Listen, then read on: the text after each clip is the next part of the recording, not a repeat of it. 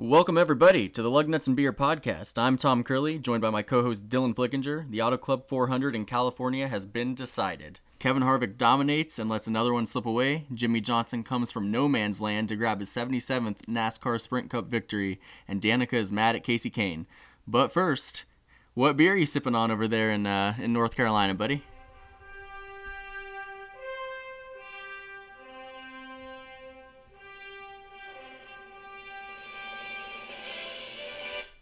All right, that was my little intro there. Sorry, some Superman theme song music.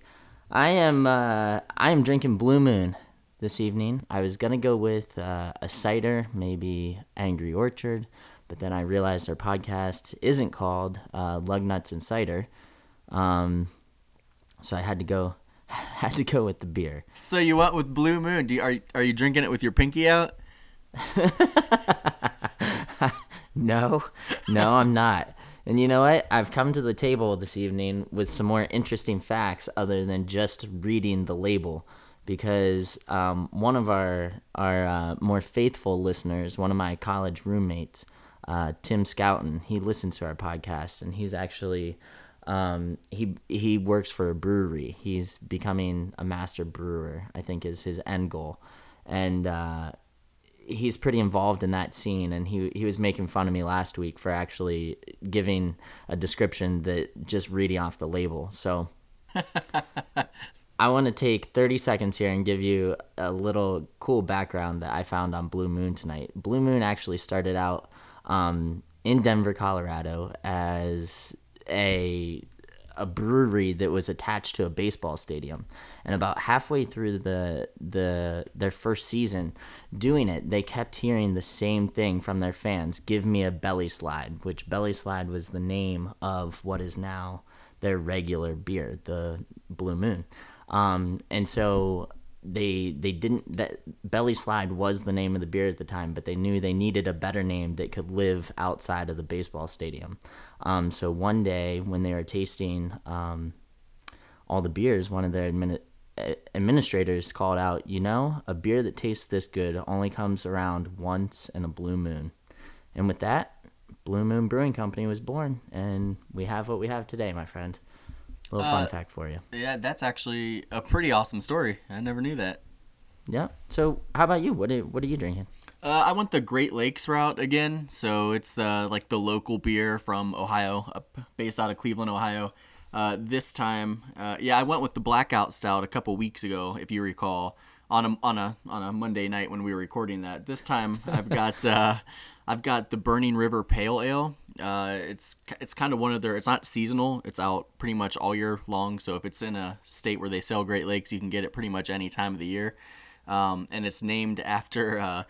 It's called Burning River, named after when the Cuyahoga River up in Cleveland caught on fire uh, back back in back in the day. So I don't know necessarily what that says about my homeland, but yeah, Uh, Yeah, one of our- shining history. of yeah, one of our biggest, most important rivers uh, caught on fire, and uh, actually, though that that moment sparked a whole like rash of just environmentalist actions that have really cleaned up the area and made it a somewhat pleasant um, area to visit. So it's kind of one of those Thank things. goodness. Yeah, it's kind of one of those things where like, oh, it was unfortunate it happened and it made us look really bad, but a lot of positives came from it after that. Mhm. and now we have a beer named after it, and that's another positive we can take away from it. now I'm drinking a delicious Great Lakes Burning River Pale Ale. they should really be they man, these beer companies should really be paying us to say this stuff, you know? Dude, I've been tweeting out every week what we drink at these companies, and I think so far, who is the oh uh, Red Oak. Red Oak was the only one who liked one of their tweets that they were mentioned in. So I'm just waiting for one of these days. Yeah, yeah, I saw that. Like good on good on Red Oak. I was pumped when I saw that they favorited that tweet. I was too. Yeah, I, I was too. I'm I'm still waiting for him to DM me asking for the deets where they can send a few six packs, but one of these days. This is Great Lakes' final chance. If we don't hear anything from them on social media this week, I'm done. I'm done with them forever. No more This Great is your Lakes. warning. This is it, Great Lakes. This is it. The ball's in your court. All right, man. So uh, let's get straight into the racing action then, huh? Let's do it. All right, so Jimmie Johnson steals another one. Can you believe that? Part of me, I can't believe it, but I also definitely can believe it. Yeah, this is a pretty common theme. Yeah, he's he's Superman. I mean, he had Superman on the hood. Obviously, he and Dale Jr. were promoting the new uh, Batman vs Superman movie. Dale had an up and down, pretty much uh, not very great day as far as what what it'll look like in his career. It won't look like much of anything because it'll probably be one to forget. But Jimmie Johnson just did that thing that Jimmie Johnson does. I mean, if you look over the course of the past the past two seasons and then so far this season, I mean, how many times has Kevin Harvick dominated the race as he did today, and then somehow, some way, at the very end, Jimmie Johnson comes out of nowhere and steals it, steals the show, steals the win, and spends the whole next week celebrating. You know, like how many times has that happened? Because it feels like we've seen this story before. Yeah, yeah, it definitely is a common narrative. And I have a little fun fact here for you that the last uh, nine times that Kevin Harvick and Jimmie Johnson have finished 1 2, um, it's finished with Jimmie first and Kevin second. So nine times in a row that they've finished in that position, and Harvick's come out defeated. And and you can tell. I mean, Kevin Harvick was not happy after the race and he didn't he didn't show that. He didn't say anything that would indicate that he wasn't happy.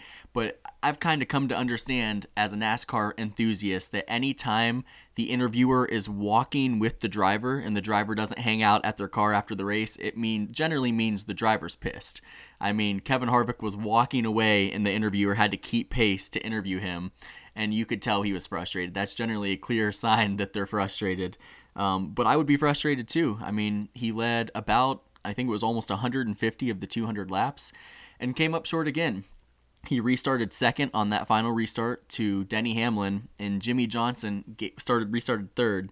Gave him a hell of a push, pushed Harvick all the way to the lead, and then just shot Harvick off into the first turn and dove below him. And Jimmie Johnson took the lead on that final uh, two last dap, and he didn't look back. And that was that was the story of Harvick's day: domination followed by yet another second place finish. Yep, I, he he led like you said he led 142 laps today, but he has only won two of the last 11 races that he's led the most laps. I mean that's just oh, and I totally understand the frustration, like you were saying, and um, that restart there at the end, I thought that he might be able to hold him off. And we saw all day that kind of the high line on that track was the line, and that's why Hamlin picked to go to to the outside there.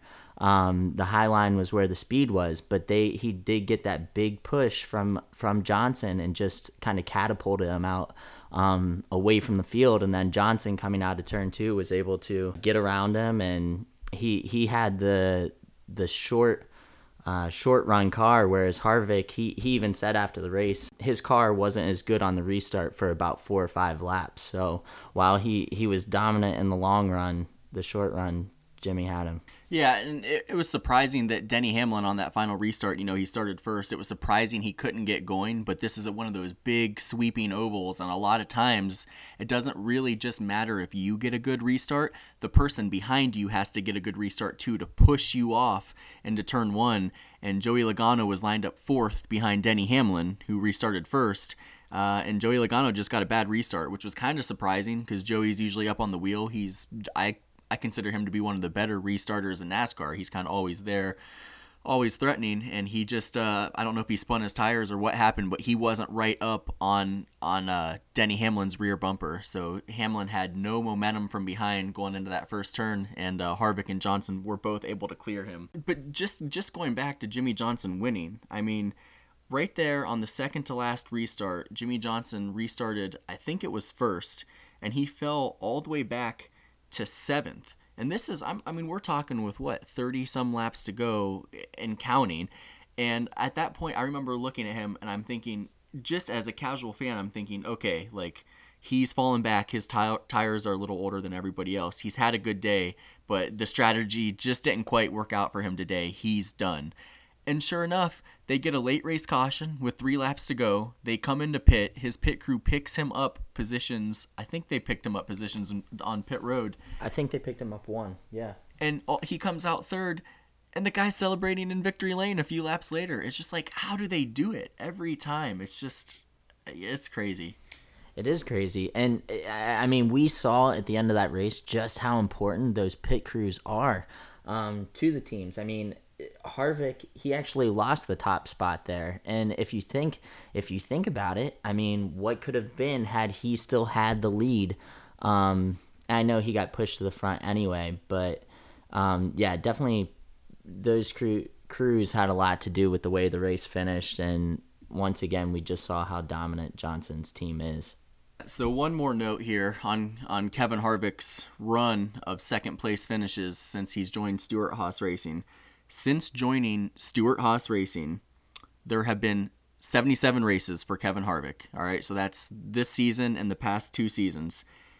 Out of those 77 races, Kevin Harvick has finished second 20 times. That is over 25% of the races he has finished second in in the past two and a half, two years and a couple races. I mean, that's insane.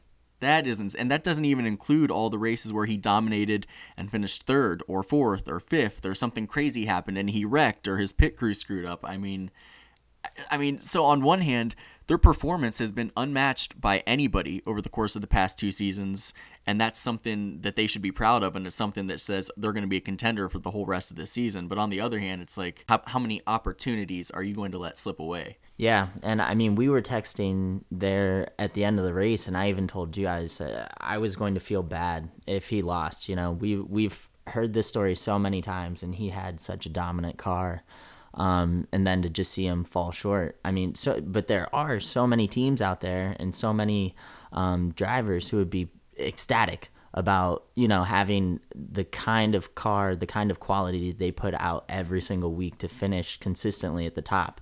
And like you said he's going to be there all season contending for those four four wins. But that many times to come up just one position short you got to feel for the guy. You don't get a whole lot of opportunities in NASCAR to win races. I mean, there are the elite drivers who are contending every weeks every week, but to win one of these races is so difficult because everything has to go the right way. And to be on a run like Kevin Harvick has been on for the past two seasons, I mean, it's something special. And it's probably something that's only going to come around once in your career. The driver is in the right place. The crew chief is great. The cars are great. You know, all the equipment is great. He's on the right team and you really have to embrace and and hold on to these moments while they last because it's probably not going to happen again in your career and you want to take full advantage of it. So we'll see how long this run lasts for him but it's been it's been pretty incredible so far. Ever since he joined Stewart Haas man they've just been the fastest thing at the track every weekend it seems like. Freaky fast. Freaky fast just like those Jimmy John subs yep, there's your first uh, shot at sending us some subs, Jimmy Johns. That's one. Listen here, I don't I don't play favorites. All right, my lunches no, every week consist of both Jimmy John's and Subway. So I mean, you got Subway sponsoring Carl Edwards and mm-hmm. Jimmy John's sponsoring Kevin Harvick, and I'm just I'm eating them both, man. Every week, I'm like, I, I swear, I'm single handedly keeping those places open. well, then you and me both. I I love Subway. I I've wore out rewards cards from Subway before because I've used it so many times. Wait a second. Are you telling me that Subway has rewards cards? yeah, you're not you're not utilizing that? No. Dude. Yeah, like every few every few months or so I get like a free footlong because I get so many you get I think it's 1 point for every dollar you spend, and for every hundred points, you get a free footlong. And I can't tell you how many free footlongs I've got, and that saying that out loud just makes me kind of question where my money's going. I would have a hundred thousand points by now. you spent a hundred thousand dollars. Ever since I began my career, I feel like almost every day I've eaten at Subway, so it's got to be racking up there, you know. Well, that's true. Yeah, you, every day. I've tweeted at Subway before no. saying that uh, I should have some sort of like pass the line card for as much as I like frequent their their their store. You know, they should be like recognizing me as a preferred customer or something. They're probably when you tweeted that, Adam. There was someone in their um, communications department probably looking up your name in their system saying, "All right, where's this guy in our, you know, customer reward system?" Couldn't find you, and that's why you haven't gotten anything. Oh man. Uh, It's the worst. You've missed out on years. Anyways, wow. Freaky fast, man. Freaky fast. So man, so how about that California race overall though? I mean, what'd you think of it? It was awesome. There, there's kind of a lot of hype uh, built up uh, with this race going into the race, and then I, I don't think the race failed to disappoint either. What a what a great race! 26, 26 lead changes. That's awesome. Yeah, this race, I think we were talking about how last week you thought was maybe the best race up to that point. I think that this is probably I mean, it has to be probably for me my favorite race so far this year, and I think it was just the complete weekend as a whole. I mean, we saw that insane mm-hmm. Xfinity race yesterday. I mean, how that ended. Can we talk about that for a second? I want to talk about that. For, yeah, for any of our viewers who or listeners who may have missed out on the Xfinity race on Saturday, Kyle Busch single-handedly dominated that race, was leading as he took the white flag with one to go. Immediately after that, blew a tire and kept going on the blown tire. So he's driving on three wheels. His teammate Daniel Suarez passes him. Then right after he passes him, Daniel Suarez runs out of gas. On the backstretch. Yeah, so Kyle Busch on the backstretch on three wheels passes back, drives back by Daniel Suarez and goes into turns three and four. Coming out of turns three and four on three wheels again, Austin Dillon catches up to Kyle Busch, slaps the car off the wheel as he tries to wedge his car in between Kyle Busch and the wall, flies by him, and takes the victory. I mean, it was probably the most insane final lap of any race I've ever watched. yeah, you. I was at work when that race was going on, and we had on March Madness, but you were texting me a lot of all Yes. caps, and so I knew it was good. And then I came home and watched it, and I've watched. I watched it again today. The the end of that race, it was so good. I'm pretty sure whenever you uh, had a chance to check your phone, you probably came back to about 10 messages, most of which were all caps and and some choice language was used in there as well. So, yeah, right. Just oh, it was a good race. Do you think? okay, and I'm we're gonna get sidetracked here again. I already know it. Do you think that Kyle Busch was trying trying to block there at the end, or do you think he was just trying to keep the car on the racetrack? I saw a tweet from Dale junior Uh-huh. that said that he's driven on three wheels before, and there's no way Kyle was trying to block there because it's almost impossible to do it. But to me, it kind of looked like Kyle was looking in his rearview mirror and seeing where Austin Dillon was and trying to squeeze him up toward the wall. I mean, uh-huh. they made contact right there coming to the line. So to me, yeah, I think Kyle was trying to do a little bit of blocking. I know, I understand that might be hard, but I'm pretty sure. I mean, Kyle's probably the most skilled racer out there, and I'm pretty sure he was thinking about how cool it would be to win a race on three tires. Right? So it would have been super cool. Yeah, I mean, regardless, what a great finish. But yeah, I saw I saw Dale tweeted that too, and I I knew that was the the little sidetrack we were gonna go down because his his his Twitter game all weekend has been on point. Dude, Dale's Twitter game is probably the best of any driver. I, I know uh, Br- Brad Keselowski is really good too, but I really enjoy following both of them because they both provide such great insight and they always provide kind of like an angle that, you know, as a casual consumer, you might not be expecting, or even as huge fans of NASCAR, you know, they provide you that inside information that's not always easy to get your hands on. So I- appreciate the time they devote there for the fans. You know, I think it's pretty great. Yeah. Did did you see Dale's tweet after the race about um it was just a, a little do you call them gifs? Gifs? Yes. Yeah, a Yes. gif of uh him pushing or Batman pushing a swing in the rain in the pouring rain. And he, tweet, he tweeted it at Jimmy John. It was hilarious. I cracked up. oh man, that's great. Yeah, I just sounded really Yeah. old asking you how to say GIF. I just realized.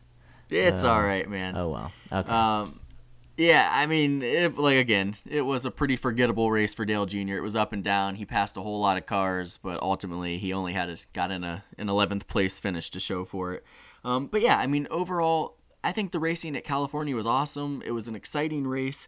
The tire fall off there is fantastic. It's one of the the least grippy racetracks in NASCAR. It really wears the tires pretty quickly.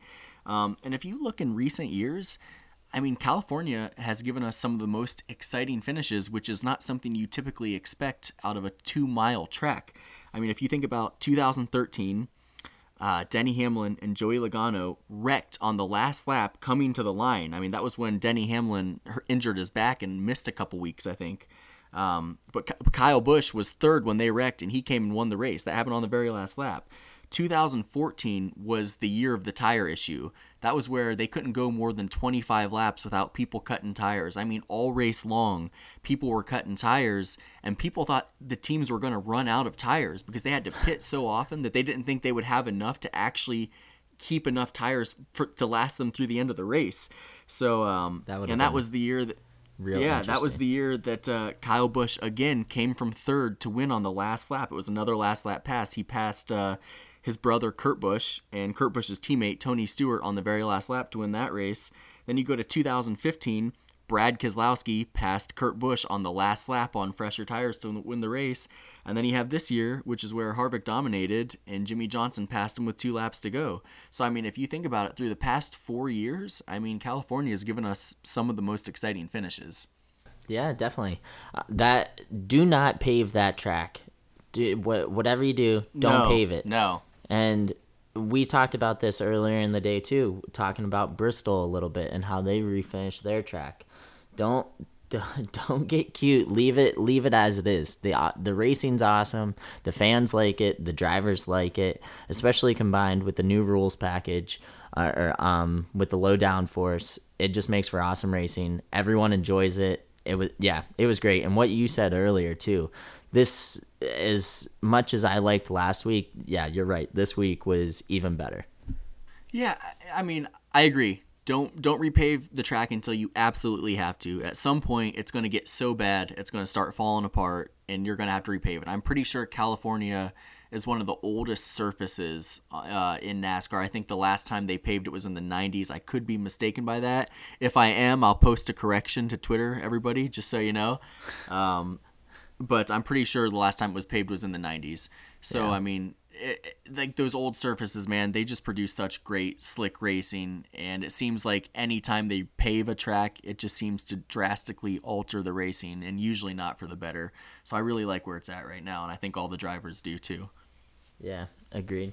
So I don't know. Um, I don't know if you saw this after the race, but did you see? What Martin Truex Jr.'s crew chief Cole Pearn, tweeted after the race? I did. I did. I actually just right before you called me uh, to talk about this podcast, I I looked at it and I was a little bit in disbelief of what Me you said. Too. I still I still have it have it up here on my computer. Um, do you want me to read? Can we read that? I don't know if we can read that. I mean, yeah. I guess Joey Logano, and this he tweeted at Joey Logano. This is Cole Pearn talking, by the way. Uh, Martin Truex Jr. crew chief. I guess at Joey Logano can't see through his squinty douchey eyes. Through um, his squinty douchey eyes. This is a professional. No. This is, the, this is a crew chief, the leader of the team. Tweeted this out at Joey Logano after the race. That's after, incredible after Joey Logano had already apologized several times. Oh man, I, I you, I wanted to talk about this. I'm glad you brought Truex up because for me, he was one of the bigger stories of the day, and Fox didn't really talk about it at the end of the race. You know, I mean, obviously he didn't win, and he finished like 32nd. But so I understand not talking about it, but that was a huge story. I think. Yeah, yeah. So for anybody who doesn't understand what we're talking about, kind of getting close to the end of the race. Uh, Martin Truex was running in the top five. Uh, the handle on his car started to go away a little bit one run. Joey Logano caught him, and as Joey Logano passed him, he didn't make contact with Martin Truex Jr., but he kind of stole the air off of off of his spoiler, and that got Truex loose, and Truex, Truex's back end of his car kind of slipped out and slammed into the wall, and Truex was kind of a non-factor there for the rest of the day. So, I'm just really interested that after the race, after Cole Pearn had time to analyze the incident, talk to his driver about it, see Joey Logano's response, responses, that he still tweeted that, considering that Joey Logano never made contact. They never touched. Joey apologized, and Joey clearly didn't do it on purpose.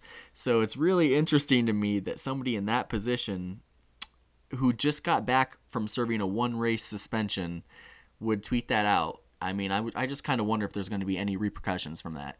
Oh, I'm sure there will be some sort of repercussion. I can't imagine that there wouldn't be. Um, but yeah, you could clearly see the frustration from the 78 camp overall, whether it was Truex himself who went up to Logano after the race, and I guess you know they had some words, and Truex said, you know, I'm going forward, I'm going to race you uh, differently after that. And but yeah, you would think. I mean, this was tweeted at 7:20 tonight, so a few hours after the race, and uh, yeah, it raised raised a lot of question marks over here for me. I don't know. That was questionable PR move and decision making, and gotta gotta be a professional even when you're you're upset for sure. Even if we can get a laugh out of it, there's some people who aren't going to get a laugh out of it. Oh, oh, I think it's great. I love, I love the the no holds barred. I mean, I like that Cole Cole Pearn's going to speak his mind. I think it's just a little misguided.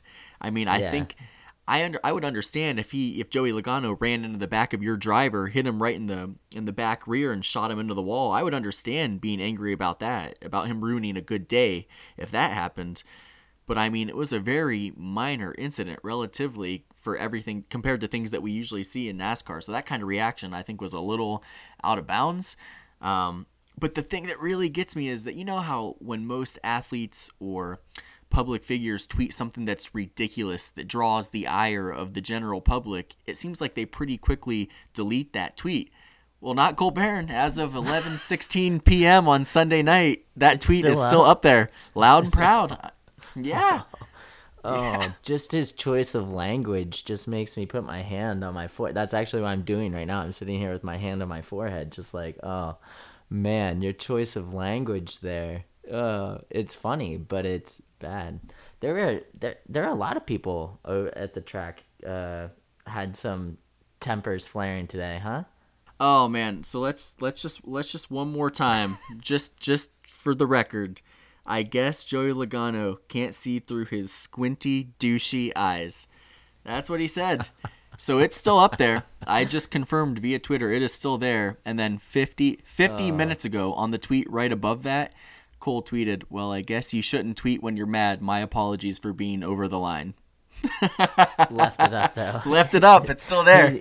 not not sorry enough to take it down though, Kyle, but or Joey Logano. Oh man, that's that's funny. something else, man. That is something else. Yep. NASCAR. Twitter, man. Twitter is a beautiful and dangerous thing. Mm-hmm.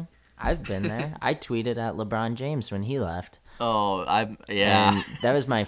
I think that was my first ever tweet I had, ever. I I actually I remember this, but I created my Twitter just so I could tweet at LeBron James. Wow. He never responded. I'm still waiting. Yeah, yeah. You're still waiting for that. You're still waiting for that apology. That's right. That's right. Uh, if he gets me a championship, right? No, no apology. Exactly. That's what I was thinking. but yeah, uh, as as you were saying though, uh, th- that wasn't the only anger at Auto Club Speedway today. Uh, uh, old Danica Patrick got spun out and wrecked by Kasey Kahne, and she had a pretty passive aggressive interview afterwards. yeah, she did. She well, not only that, she was up on the track giving uh, little hand gestures and and that sort of thing. But yeah, that I know you got a kick out of it, especially that uh, post race interview that was just full of passive aggressiveness. Yeah, yeah. I mean, here's the thing. Sometimes uh, I don't I don't always agree with her and what she says, but this time I'm actually kind of on her side a little bit. I mean, Kasey Kahne was a lap down was racing her very aggressively. She was on the lead lap. Uh, he was racing her very aggressively, trying to side draft her. And even though it looks like it's kind of a wreck that's hard to place blame, she might have, you know, come up the racetrack a little and he might have gone down the racetrack a little. I mean, you can't justify it from his point of view. He's a lap down, and she was ahead of him, and he clipped her right rear quarter panel, and I mean, turned her straight into the wall at 200 miles per hour, head on. I mean, that's one of the most dangerous wrecks in NASCAR, head on, straight into the wall. And obviously, there's been a whole lot of safety improvements, which have you know have made it kind of a lesser impact for the drivers. But I think she she had a right to be pretty upset after this one. Yeah, I'd I'd agree with you. And she got she got airborne on that. I think that's the second time she's gotten an accident this season that we've seen that kind her car get airborne, and that's kind of scary. Actually, the second time today we had seen a car get airborne with Kyle Larson, uh, Right. hitting the wall. That was oh, that one looked even almost scarier than Danica's hitting hitting the car or the wall at almost 200 miles per hour and spinning around getting airborne. But yeah, I agree with what you're saying. Um, he and it's almost it's just like the announcer said too. Um, Jeff Gordon, um, Darrell Waltrip, I believe, said that that accident was very avoidable at best. You know, there there were things that could have been done to avoid that situation, and yeah, just I, I agree with what you're saying, and he was in the wrong. Yeah, and can we just talk about Kasey Kahne's performance here for ju- for just a 2nd So, uh, you know, Kasey Kahne seems like a great guy. I think he really has his personal life figured out. You know, he has uh he just had a kid sometime within the past year. Um, but his performance just be- bewilders me. I mean, he's on a team with Jimmie Johnson, Dale Jr., and Chase Elliott. And those three drivers all seem to be with the program. Even Chase Elliott, who's a rookie. I mean, this was Chase Elliott's uh, fifth race in NASCAR, and he's been putting up incredible performances so far. He had a great And run Ca- today. Yeah, and Kasey's just not with the program. I mean, when he signed on with Hendrick Motorsports, I expected him, fully expected him to be a perennial championship contender, or at the very least winning three or four races a year. I mean, he, he's a skilled, talented driver, but I mean, if you just look at the past two seasons and so far this season, I mean, two years ago, he won one race. Last year, he didn't win any races. And I mean, this year he's just looks like they've entirely missed it again. So I, I, don't, I don't understand. I don't know what's going on there with that fourth Hendrick team. But uh, I mean, I don't know, and I don't know when Kasey Kahne's contract is up. But I mean, if he doesn't turn the performance around, I'd be surprised if uh, if there's an extension in his future with Hendrick Motorsports. Yeah, I agree completely with what you're saying um, about Kasey Kahne. Uh, he's had a rough go of it, but the good thing about that is is that we have a long season ahead of us, so maybe his camp can get that figured out over there. Um, something else I wanted to talk about was just for as well as I thought Fox did last week in their coverage, and we even talked about it a little bit, um, was how poorly it, I, I thought it was this week. And um, a, a couple different reasons for that. But I mean, the main one being for me that outside of like the top one or two drivers uh, who were in first or second place, we hardly heard anything else mentioned about the entire field, the almost the entire race, even post race coverage. And I understand, you know, if someone's going to um, win the race, that that's what people want to talk about. But let's talk about a couple different stories and different drivers as well. Yeah, I mean, yeah, I agree with that. You're always going to have that. Obviously, the the bulk of the tension is going to be on the drivers that are up front and competing for the win. But it did seem like there were drivers that we didn't even really hear anything about this race. And then just aside from that, I mean, I just through these first five races, Darrell Waltrip and Jeff Gordon have kind of been uh, at odds every once in a while, and it's more so I think on the part of Darrell Waltrip, kind of being argumentative.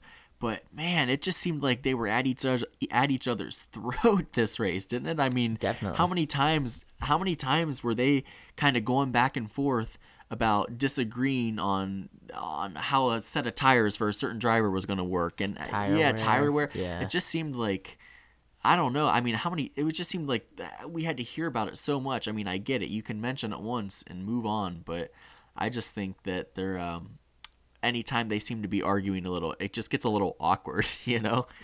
yeah, I agree with what you're saying. When you're being broadcast to a national audience like that, that's probably not the ha- not the time to have you know a battle of who's right and who's wrong. Right. Well, and here's the thing. I think they're a great commentating crew. They're one of my favorites. Uh, I think they're still just trying to find the perfect chemistry with adding Jeff Gordon into the mix this year. Yeah, I I agree. I think they'll get it, and generally, generally it's uh, pretty good. But today it was just kind of like you said, it was awkward. And then also, I want to hear other stories, and kind of like what we talked about with Martin Truex. Seriously, after he fell out of the top five, he wasn't mentioned again. And I was just flabbergasted about it because he, truthfully, I thought he had a car that could win that race today. He just couldn't make his car work on the high line, and that's why Harvick had uh, more success throughout the day and led a lot more laps because Harvick was running around the top of the track, and Truex was trying to run that low line, and it wasn't giving him uh, as much speed. But his car, his car, I I thought definitely could have contended with Harvick. Oh, he was he was probably one of the top challengers to Harvick, and that's that's the thing that was so odd to me. I thought the same thing, man. I mean, he was a contender, and then he had uh, I think he pitted, or right when he pitted, that caution came out, and I think he got caught a lap down because of that. And they literally never mentioned him again. It was like this guy who was in the top five all day and could have challenged Harvick, and you just didn't hear anything else about him. Yeah, play. He, he also was speeding on pit row. That was part of his imp- implosion. I think frustration. Yeah. he he got penalized Yep. for that, and then that whole thing happened. But yeah, even like think about Kurt Busch, who ran so well last week, and the dude finished like 36th or something. I didn't hear his name mentioned all day, which is fine because he's not running at the top, and I get that. Like, no, who cares who's in 36th position? But at least mention, oh, he's having a pretty awful day today. Well, they mentioned him right at the very beginning when he and Dale Jr. made contact and where he hit the wall, and I think his car just, you know, just wasn't there for the rest of the day after that. Maybe I'm just looking for things to pick a bone at. Yeah, I feel like it's one of those things easier said than done. I mean, they have 39 drivers to cover and all sorts of stories, and you know, the focus is kind of always going to be on the top five or 10 cars. But, um, but yeah, so we have uh, we have a bye week coming up this week, buddy. Yeah, we do. What are we still got to figure out what we're gonna do for all our fans? I know. I think uh, I, I don't know if we're 100% sold on having an episode next week. We'll have to figure something out to talk about since there's not going to be a race. But We'll do maybe we could put out. Yeah, we should probably probably do something to tide everyone over, right? Mm-hmm. I think so. We'll throw something together. Maybe we could put out a uh, a poll on Twitter and see what our six people who usually vote on our on our polls. who I, I'm pretty sure are all my nephews and nieces would like us to talk about. Probably one. If we let them vote, it'll probably be One Direction. So maybe not. Oh my gosh, yeah. let's let's not do that. We don't need to be talking about boy bands up in here. No. Uh, though my girl my girlfriend would probably like it if we talked about One Direction. Oh gosh. Well, I'm serious. we're yeah. not doing that. I don't know. I, I don't even know what to say. I, one of their names are Harry. I know that.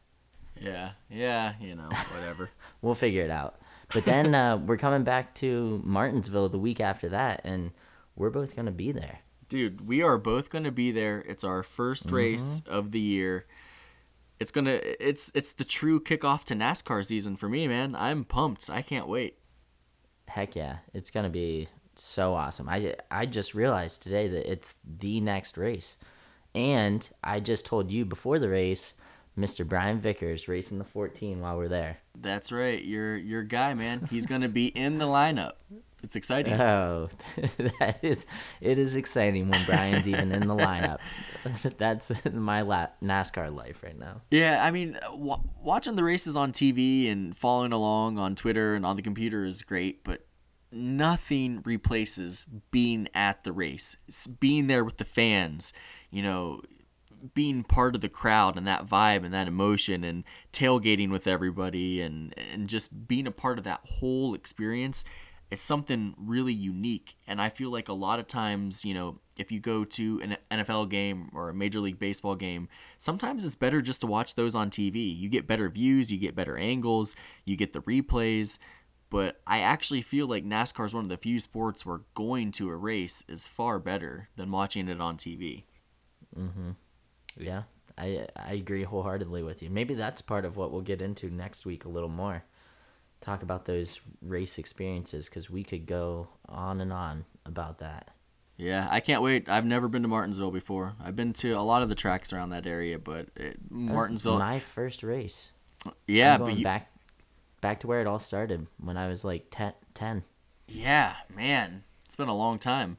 Mm-hmm. Um, yeah, I don't know, but Martinsville was one of my bucket list races, so I'm I'm happy to be going. I'm taking, like I said a few podcasts ago, I'm taking my lady to her first race, so we'll we'll see how it goes, man. I think it's going to be an eye opening experience for her.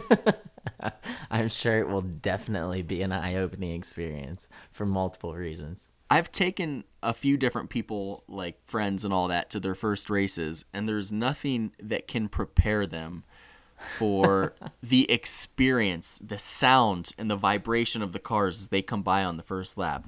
Like I, you, you can warn them, you can tell them everything you need, but nothing can prepare them for that first lap when the cars fly by and their hair blows and the the sound takes their breath away and the rubber comes up into their faces. I mean, it's just it's an it's an insane experience. It really is.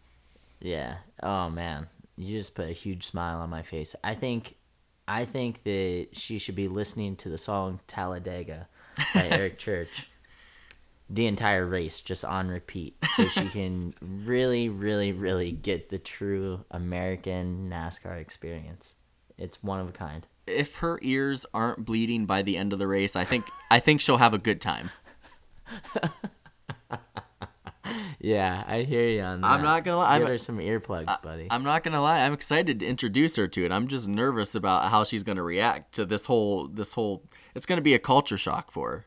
Tom, you don't wear earplugs. You do realize that you have to get her earplugs, right? No, yeah, I don't. I don't wear earplugs, which which I just yeah I, I never have. But I well oh, I, I want, know you don't. I 100% realize that I'm going to be needing to to get that girl like a whole bag of those little earbuds. Uh, you know what I recommend actually, and I we should definitely talk more about this next week. But get her the uh, the over the ear like in car audio stuff that you can or you can listen to like the race being broadcast.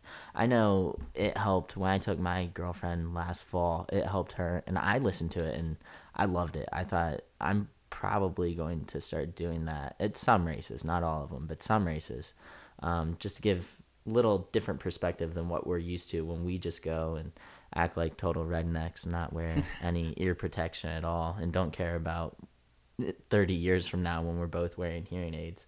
Yeah, I, I think doing that's this podcast. Yeah, I think that's a good idea too. Uh, because I think if she wears that uh, those headsets that they sell at the tracks and like can listen to the uh, MRN radio broadcast, that'll kind of maybe help give her a much better understanding of what's going on. Since this is like, you know, since she's not like a huge super fan, she just kind of casually watches it because I watch it. You know, she like is just taking an interest in it because it's something I'm interested in. So Yeah. we'll see.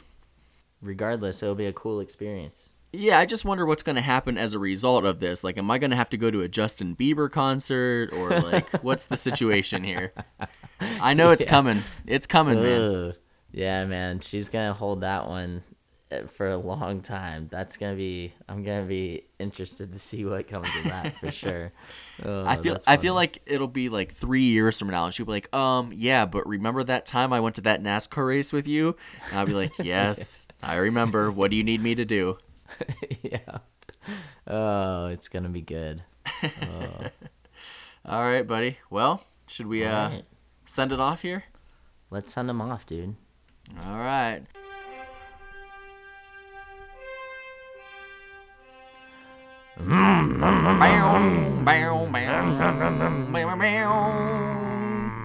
Bye, everybody. See ya.